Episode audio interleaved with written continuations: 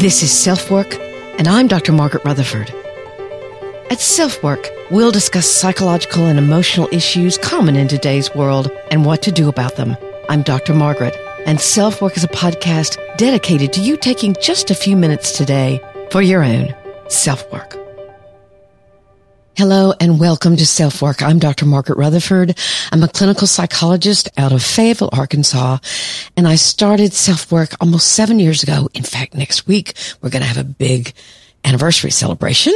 We started it seven years ago in order to extend the walls of my practice to those of you who might already be very interested in this kind of thing. Maybe you're in therapy, to those of you who are looking for some answers because you've got struggles you're stuck in. But there's also a third group of you. To those of you who might be very skeptical about mental health treatment, about therapy in general, but you're curious enough or, sadly, unhappy enough to give SelfWork a listen. So welcome. This October is actually, it's designated for many different months as far as awareness, but it's A D H D Awareness Month.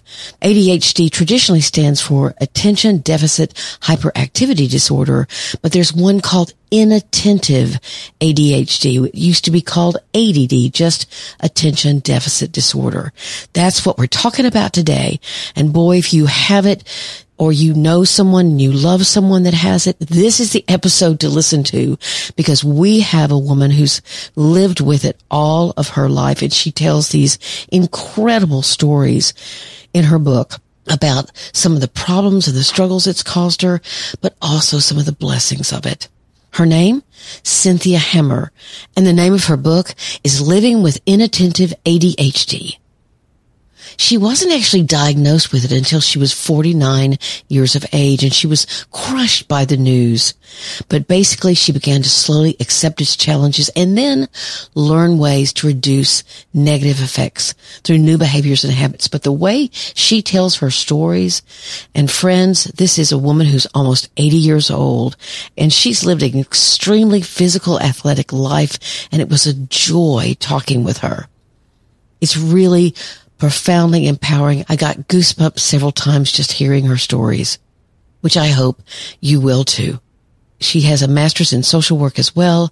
In nineteen ninety-four, she founded the nonprofit A D D Resources, and then in twenty twenty-one, she founded the nonprofit Inattentive A D H D Coalition because of her concern that too many children and adults with inattentive A D H D remain undiagnosed or incorrectly diagnosed. And I will tell you, I am sure I'm one of the people that has done that, and I learned a lot from her. So tune in. We're going to be sponsored today by Magnesium Breakthrough, made by BiOptimizers. I just heard another expert on Jay Shetty's podcast talking about the importance of magnesium as far as they're great for releasing muscular tension, and also really, as a side effect, really great bowel movements. So there you go. If you struggle with constipation, Magnesium Breakthrough might just be for you. So listen in, we'll hear from Mag Breakthrough and their current offer, and then we'll hear from Cynthia Hammer.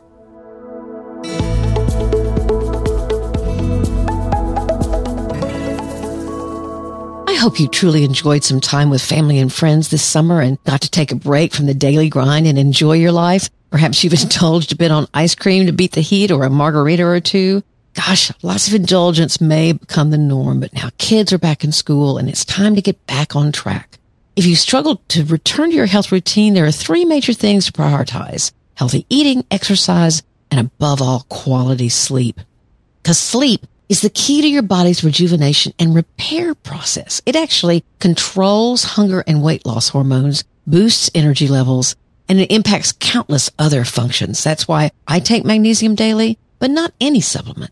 I got Magnesium Breakthrough because it's just better. It's made by BiOptimizers, and I highly recommend it. It has seven forms of magnesium designed to help you fall asleep, stay asleep, and wake up refreshed. And guess what? If you get more sleep, you're going to find out that your healthy eating and exercise may be a little easier to do.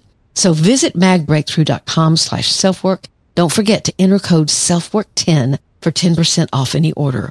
Once again, it's magbreakthrough.com slash selfwork.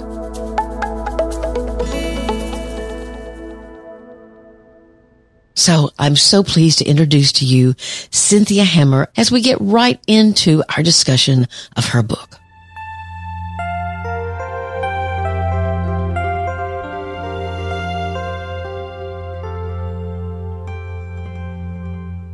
So what made you want to write a book, Cynthia? I didn't start out with the aspiration to write a book. I actually, when COVID started, I was just planning to take some time to write a memoir for my yeah. sons. I have three children, oh. and I had never really told them very much about my life. And who knows at what age they might decide they want to know, or if my grandchildren would want to know. So sure. I started out with that in mind. But then as I wrote, I thought it, I learned uh, there were a lot of free classes on how to write better. So mm-hmm. I was taking those during COVID. We were isolated. We were staying home. So then I just uh, decided I would try to make it into a book that I would sell.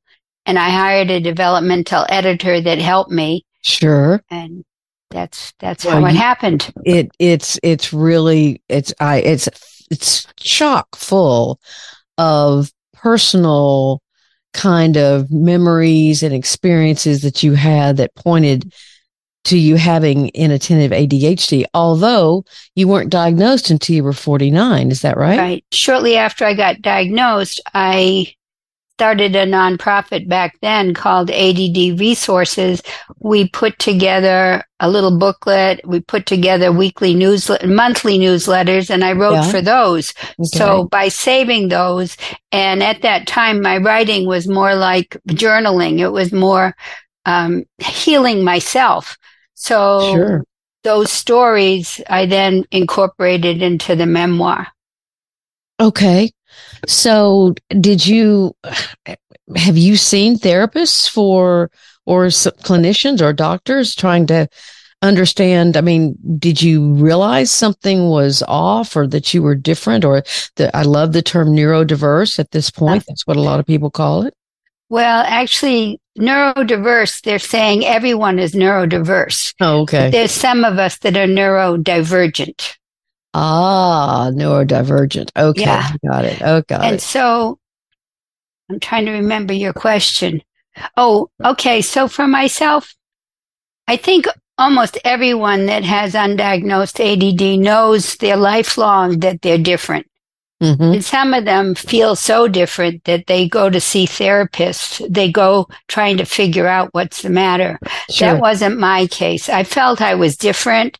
Um, I had a friend that told me her social work training, which is what I had too, was very helpful in understanding herself. Mm-hmm. So even after I got my diagnosis and I did take medication, it was from my own learning and my own reading that I helped myself improve. Back then, there weren't coaches. I never considered mm-hmm. therapy. Mm-hmm. So I, the improvement I had, I did myself. And th- What I, how I help myself is part of what I share in the book. So just so our listeners know, you, you are, we are both older. Yes. Older oh, yeah. Actually, my birthday is on October seventeenth and I'm huh. turning eighty years old. Oh, well, congratulations. Thank you. Well, I'll, I'm turning sixty-nine in about three weeks. So oh, wonderful for you. So, yeah. And you've been quite physically active. You really, uh, you've done some incredible things. Um, well, uh, physical activity, even for depression, physical activity is great. It's very sure. helpful. Besides making you have a strong body, it helps you to have a stronger mind, I think. Sure. You know, one of the things that I was so struck by, and I actually another reason. I mean, I've been a therapist for thirty years, but and I I've been able. I'm. I mean, it's you, you have to sort of have your brain turned off not to be able to pick up on A D H D. But those with inattentive A D H D are now. It used to be called A D D. Now it's called inattentive A D H D. Um, I'm sure I missed. I'm sure I missed a bunch of people. As you as you say in your book, I probably diagnosed them with some mild depression or anxiety or just some. I mean, you you mentioned through the book so many characterological traits, mm-hmm. uh, stubbornness, um, defensiveness, uh, gosh, uh, of course, the impulsivity that is that is so easily attributed to other things in mental health. So I was very, very struck by that and and humbled by it. Yeah, well, when I went to social work school, we were taught if someone was late for an appointment, you would look on that as resistant to treatment. Yes. You know, and for someone with A D D, uh, being on time is really a problem. And I know one woman coach, she thinks it's unfair for a coach to penalize a client who shows up late, because if you go in the business of helping people with A D D before they've really learned how to manage their characteristics, mm-hmm, mm-hmm. it's unrealistic to expect them that they're going to show up on time or that they're going to um, remember every single appointment.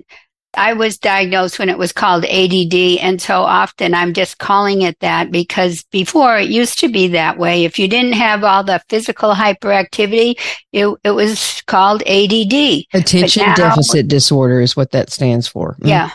And now they just say, oh, we all have very busy brains, and that's what ties us all together. But as you're saying, it's hard to notice a busy brain. You right. Know, right. Yeah. I loved your Buddha story in your book. Can ah. you can you give it a context? And because people, let me see, I have down here um, that there were some things. Well, you talk, if you want to share about Allison, sure. um, but there was a real tie-in between what happened with your daughter and yeah. this Buddha story, right? Um, Well, when I got diagnosed, I told people I never will be happy to know about my A D H D. Even though it was twenty years after my daughter had died, mm-hmm. I felt I now understood why she had died, which was we had been in the Peace Corps and we came back to the U S and still had four pills to take for anti-malarial. Mm-hmm. And I, in unpacking the suitcase, I didn't know where to put these pills. I didn't put them right away in a safe place. Mm. And my daughter ended up swallowing these pills and dying two days later. Just so I can't even not understanding how this happened. My husband, being a doctor, he also felt very guilty that he hadn't helped with the medicine. Mm-hmm. So mm-hmm. as a couple, we were really struggling. And somehow I got sure. a hold of Buddha's philosophy, where he talked, he was counseling a woman who was very sad, and he told her to go on a journey and knock on every single door and see if she could find a home where there was no sadness. And she went for years, I guess, and never found someone. So I think that awareness that everyone, it's very difficult to get through life with a perfect life. Even now, my sister that I would think had a perfect life, her husband has Parkinson's disease, and it's been going on for two or three years. He's slowly disappearing. Uh, the children say, I no longer recognize my father. So right. I just think you have to realize none of us get through life without some sadness, and that I don't know, that that is um, a solace. Sure it, it is. It makes you feel is. better that that you're not so different. Your life right. is not so much uh, worse than someone else's. I don't know. It just it does make you feel better. Yes, and I think it also tends to whatever. You know, I must have done wrong, something wrong that this happened to me. I must be a bad person because this happened to me. That it also equalizes that, you know, not everybody is terrible. Your sister's not terrible, or your brother-in-law is not terrible because he he's not being punished somehow.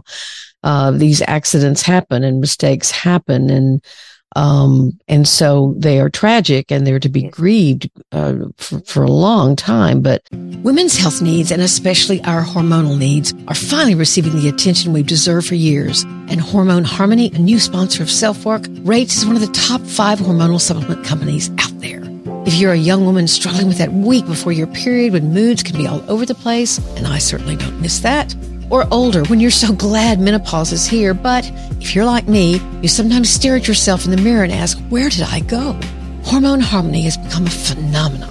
Women cannot stop talking about it on social media, and a bottle of Hormone Harmony is sold every twenty-four seconds.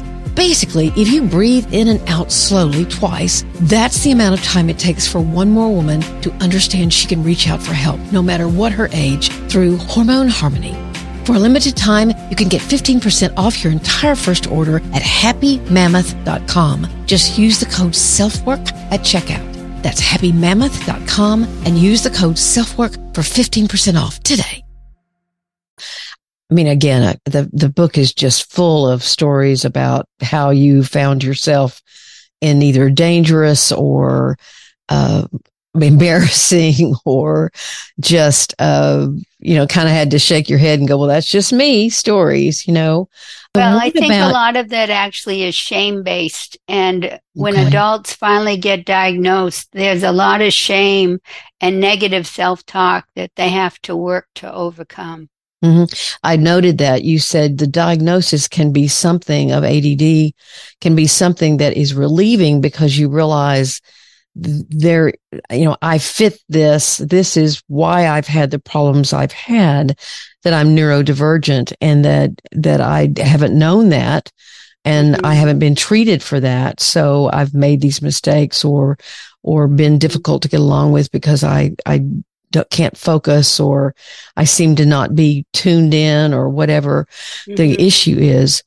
Um, but you told this incredibly dramatic story about, and I didn't know what sailboarding was. I actually looked it up. Oh my gosh. Well, you're inland in Arkansas. Yeah. Yeah, exactly. So uh, can you tell the story about, because it points out the very strange, maybe anomaly or the strange part of having A D D that you can also hyper focus.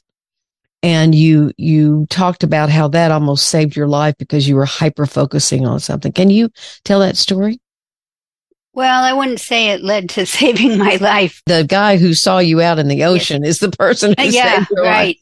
But um, you were a lot, you were, it kept you emotionally, you know, kind oh, of yes, yes, not falling apart. Yeah. And mm-hmm. so we've learned recently that people with A D D, uh, from research, they're saying we die on average twelve years earlier than the average population. I read, I read and that. It's the attributes of our A D D when they're not treated that contribute to our early deaths. And one of those is, um, well, look, car accidents, trips to the emergency room, whatever. But some of it is impulsivity or risk taking. And those came together for me mm-hmm. because I, I, I, wanted to sailboard, and there's a level of sailboarding where you learn to um, just hold the sail and pop up onto the board. I wasn't at that level yet.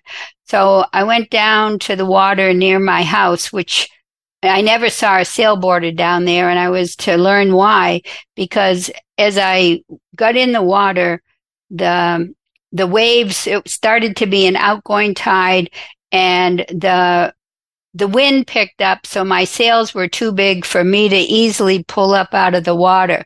So I was getting exhausted trying to pull the sail up.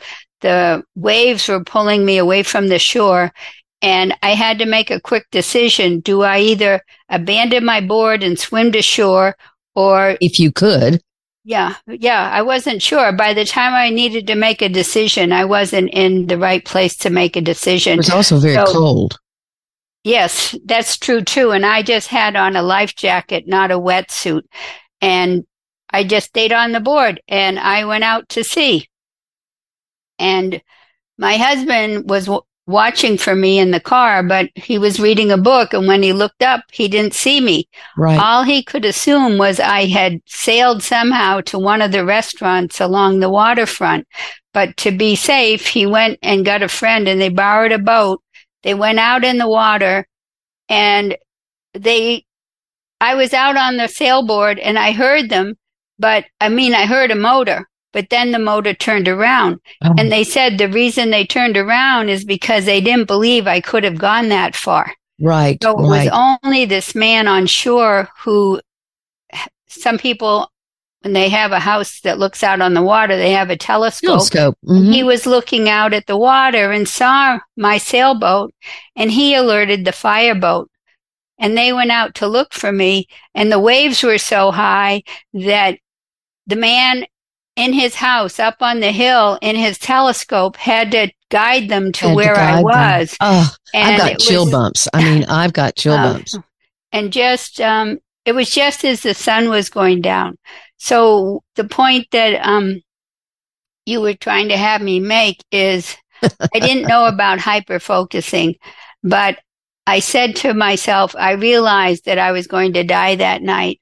I knew that I would fall off the board and just become hypothermic in the cold water. And so I told myself, this is the last sunset I will see, and so enjoy it.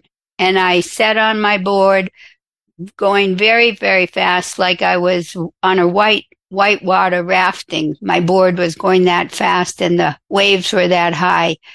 And I just said, enjoy your last sunset. And so I felt very calm.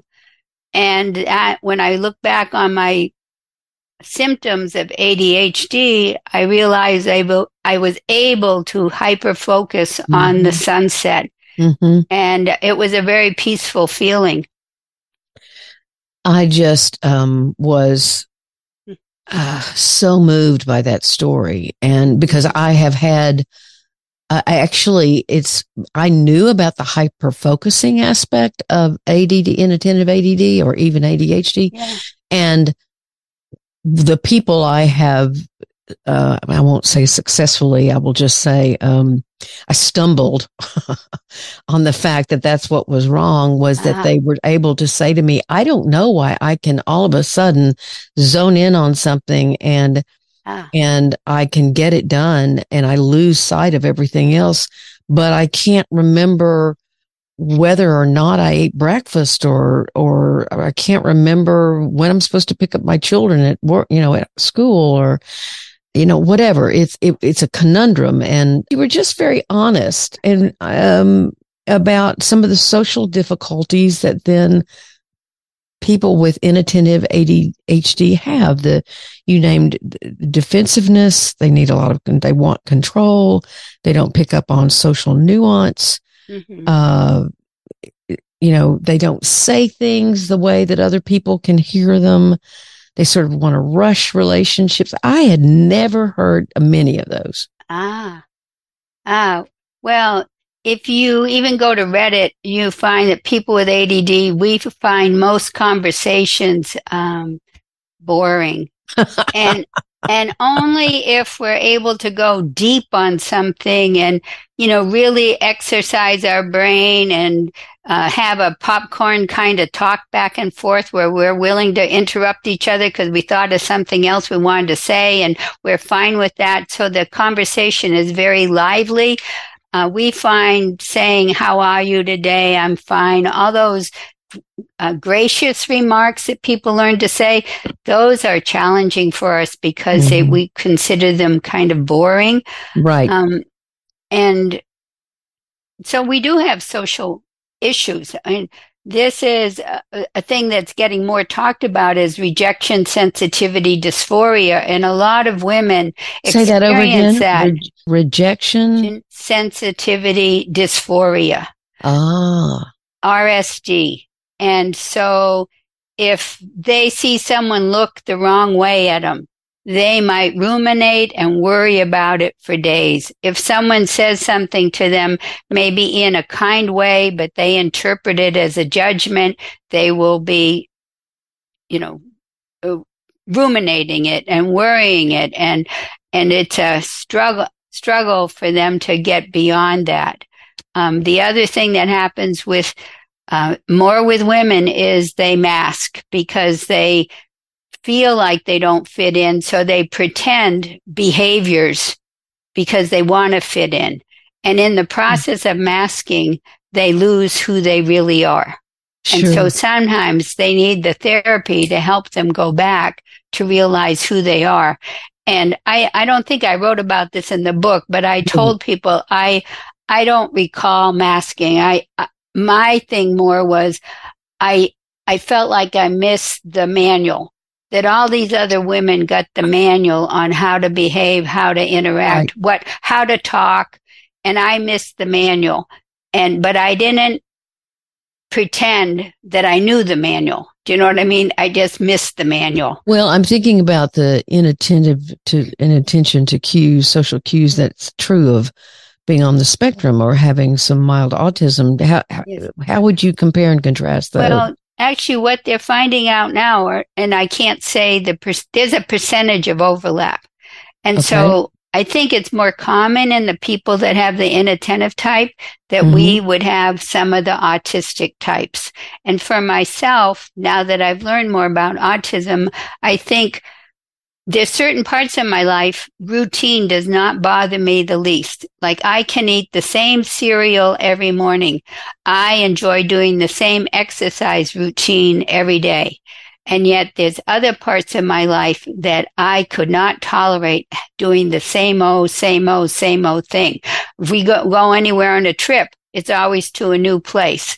You mm-hmm. know, if I, w- I ran this other nonprofit, we put on conferences, newsletters. I got to the point that I, I couldn't, you know, almost like physically stomach doing another one.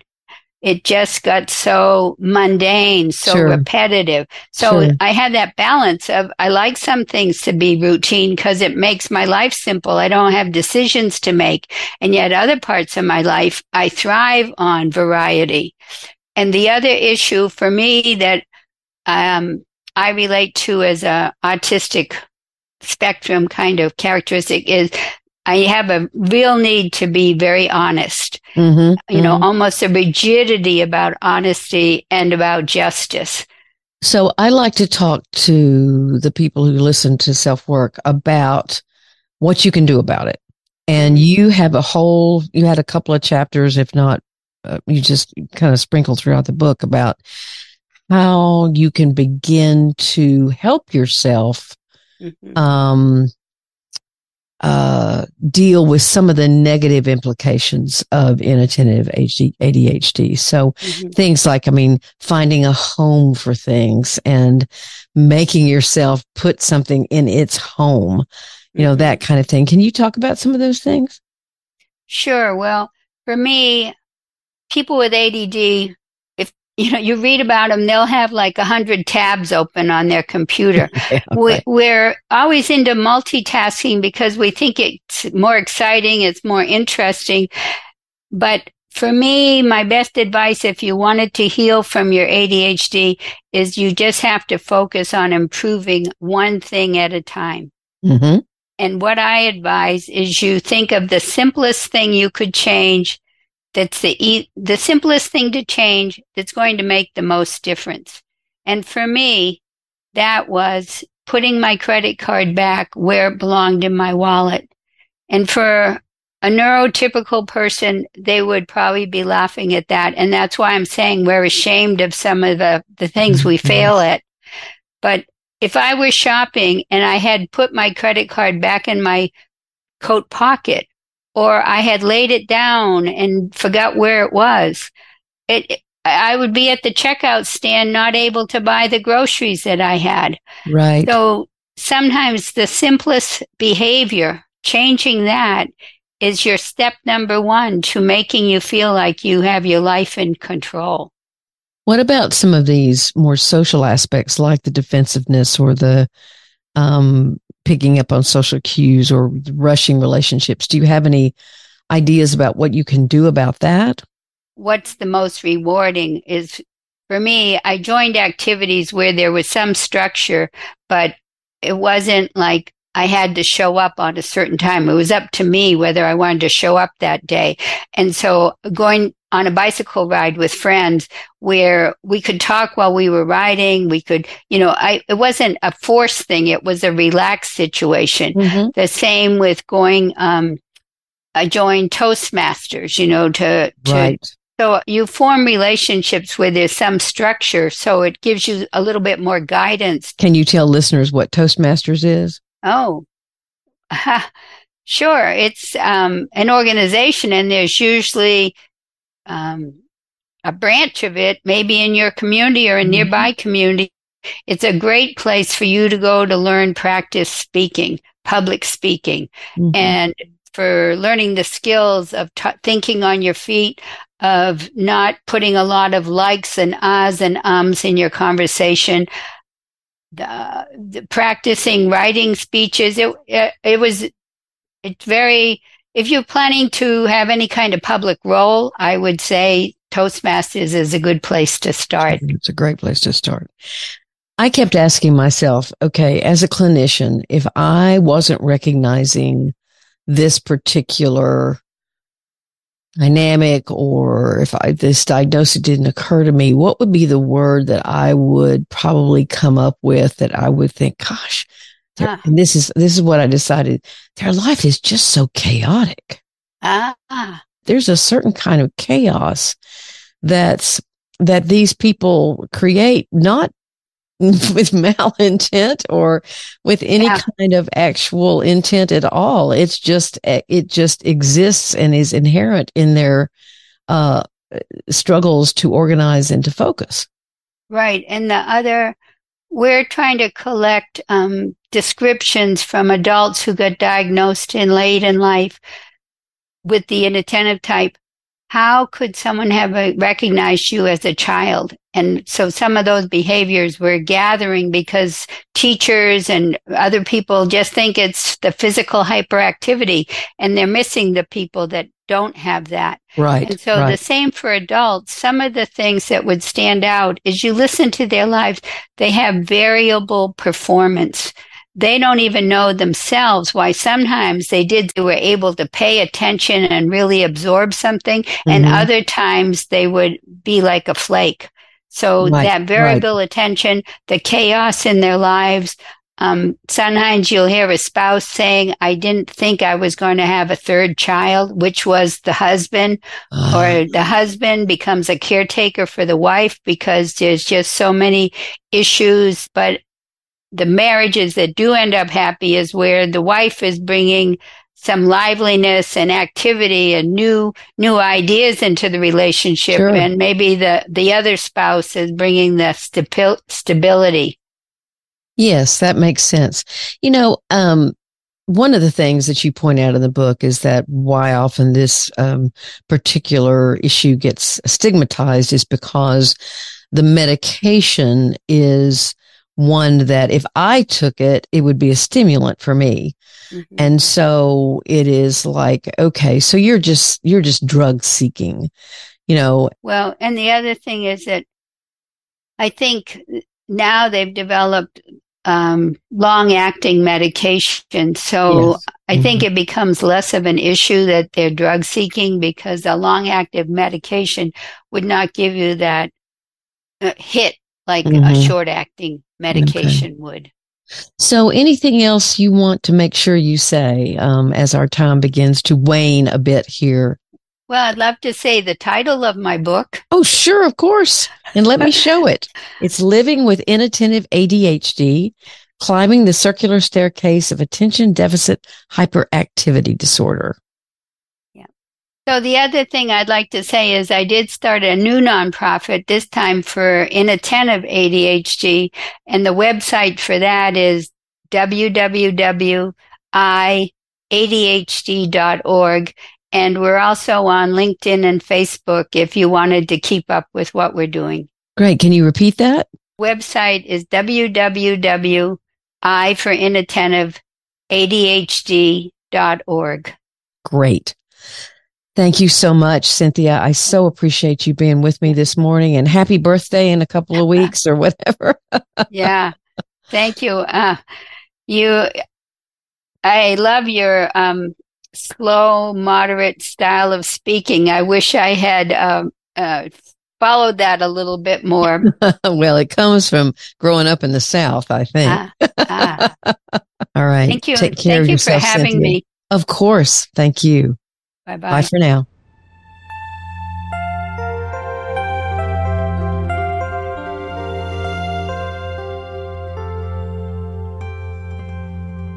Thanks so much for listening today. I'm so glad to be back from vacation. And as I say, we're going to have a special episode of Self-Work next week to celebrate our seventh anniversary. And it'll be the first episode in our eighth year. We did have a winner of Marriage is Not for Chickens. I'll talk more about that next time. But if you're the one who left the review in September, I only got one. Maybe those of you who didn't do it will get a little bit more motivated. A lot of you left ratings, but that's not what I'm talking about when I talk about reviews. Anyway, maybe we'll talk about that next time. Thank you. Thank you for being here. Please take care of yourself, your family, and your community. I'm Doctor Margaret, and this has been Self-Work.